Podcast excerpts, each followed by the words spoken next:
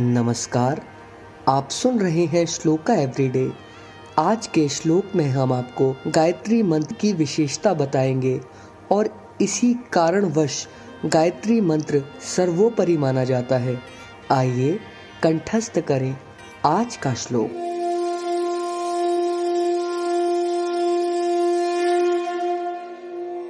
कामान दुग्धे विप्रकर्ष त्वलक्ष्मी पुण्यं सुते दुष्कृतं चाहेनस्ति शुद्धा, शान्ता, मातरं मङ्गलाना, धेनुं धीरा, गायत्री मंत्रमाहु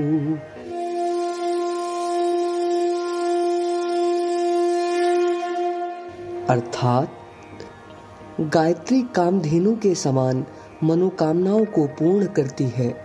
दुर्भाग्य, दरिद्रता आदि कष्टों को दूर करती है, पुण्यों को बढ़ाती है, पाप का नाश करती है। ऐसी परम, शुद्ध, शांतिदायिनी, कल्याणकारिणी महाशक्ति को ऋषि लोग गायत्री कहते हैं।